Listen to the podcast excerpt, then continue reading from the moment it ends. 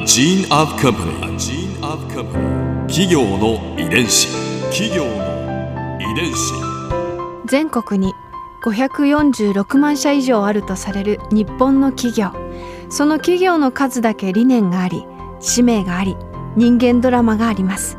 この番組ではさまざまな企業のトップや社員の方にお話を伺いながら成長する企業の DNA を解明していきます企業の遺伝子ナビゲーターは私千葉なクララとクオン株式会社代表の武田隆さんです。武田です。よろしくお願いします。今日はスカパー JSAT 株式会社メディア事業部門プラットフォーム事業本部プロモーション部長三上武則さんをお迎えしております。よろしくお願いいたします。よろしくお願いします。今回はセリエ A 放送権獲得後の展開について伺いますまあ、スカパーがセリエ A の放送権獲得をきっかけに、まあ、加入件数を伸ばしたということなんですがその後は具体的にどういう展開をされていかれたんですか？はい。えーまあ、なんといっても大きかったのは、うんうん、2002年にありました FIFA ワールドカップの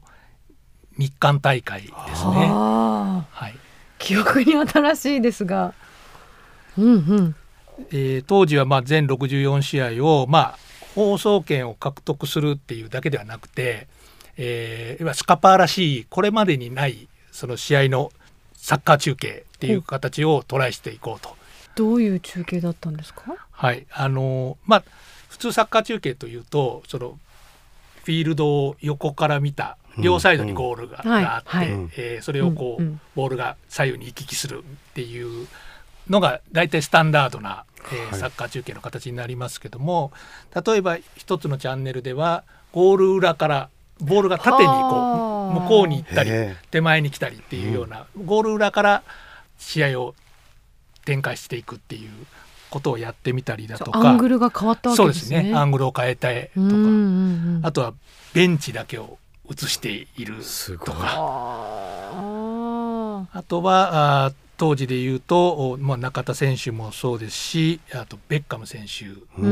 とかが、すごく人気だったんですけどもその選手をずっと追い続けるチャンネルもあったりして一つの試合を、まあ、3チャンネルから4チャンネルぐらいを使ってえ？えー、ワールドカップを中継したということがありました。例えば丸々1チャンネルはスタンダードなチャンネルなんですけど、うん、2チャンネルはあ縦長の映像。3チャンネルはベンチだけ。4チャンネルは中田選手だけ。斬新ですね。すごい、はい、贅沢なチャンネル使いですね。あのもうそれは本当にそのチャンネル数がやっぱりいっぱいあるっていうのが、まあ、スカパーのサービスの一つの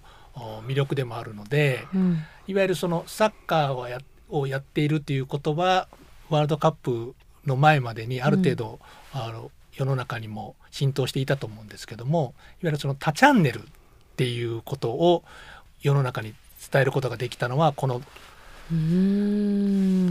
挑戦は大きかったのかなっていうのはいます。なるほどね。企業の遺伝子。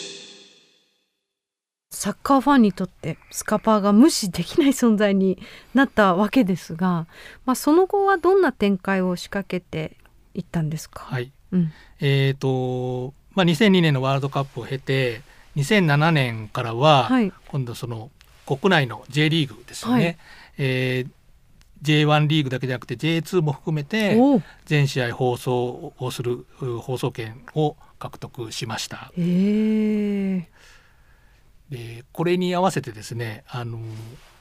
社内には J リーグ推進室という 部署ができてですね、えー、えー、もうこの部署は一年中 J リーグのことだけを考える、うん、部署で、うん、でホームはスタジアムでアウェーはスカパーでという理念のもとホームは地元でやるから、ねはい、スタジアムで観戦して、はい、うんうん、はい、でアウェーに行った時は、アウェーに行けるサポーターの方はもちろんアウェーに行っていただいてもいいんですけど、うん。うん、皆さんアウェーに行けるわけではないのでアウェーの試合はスカパーで放送するのでスカパーで見てくださいという理念のもと、うん、活動していました。当時の基本の姿勢はやっぱりそのまずは地域のサポーターのために、うん、で第2にクラブのため。で第3はリーグのため、うん、で第4に日本サッカー界のためで最後にスカパーのためっていう形になっていてでこれはあのちゃんと理由があってですね、うん、やっぱりあの2007年からやっていく過程で、うん、やっぱりスタジアムにお客さんが増えていかないと実はスカパーの J リーグの加入 J リーグセットの加入も増えていかないっていうのがえそうなんですか、はい、なんか逆っぽいですよね。ちゃんとあの分かっていたのでやはりまずはスタジアムに、えー、お客さんを増やしていくこれはもう J リーグさんと一緒になってクラブと一緒になって、えー、まずこれをやってでそこで J リーグのファンになっても J リーグを好きになってもらって地元のクラブを応援したいと思った時に、うん、じゃあアウェーもやっぱ見たいよねってなるとスカパー選択肢がありますよという。なるほどね。見ようと思わないからね。なるほどね。好きになってないとね。はい。はい、なのでまあ僕はその J リーグ推進部の活動を見ててですね本当にそのどうやったらスタジアムが埋まるだろうかみたいなことを本当にあの会議でやってたりとかでクラブの人と打ち合わせをしてたりとかいうのを見てて、うん、なんか本当にそのスカパーの人間なのか、うん、あのクラブの人間なのかがあの本当に分からなくなるようなことが多分あったんじゃないかな面白い会社ですね。だって片や宇宙事業部があるんですよ。宇宙メディア サッカー。そうそうその時はそういう、はい、ここでクララズビューポイント。今回三上さんのお話の中で私が印象に残ったのはサッカーの生中継で4チャンネルをこう贅沢にたっぷりに使っていたというお話ですねやっぱり。こうだってこう好きな選手だけがっつりこう集中して見れたりとか全体のフォーメーションが見れたりとかファンにとってはこれはたまらないですよね。企業の遺伝子。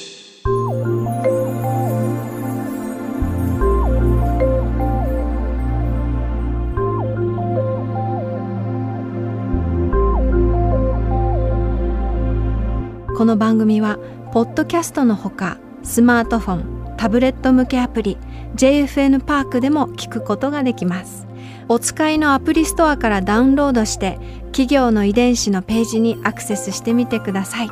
それでは来週もまたお会いしましょう。企業の遺伝子ナビゲーターは私千葉なクララとクオン株式会社代表の武田隆でした。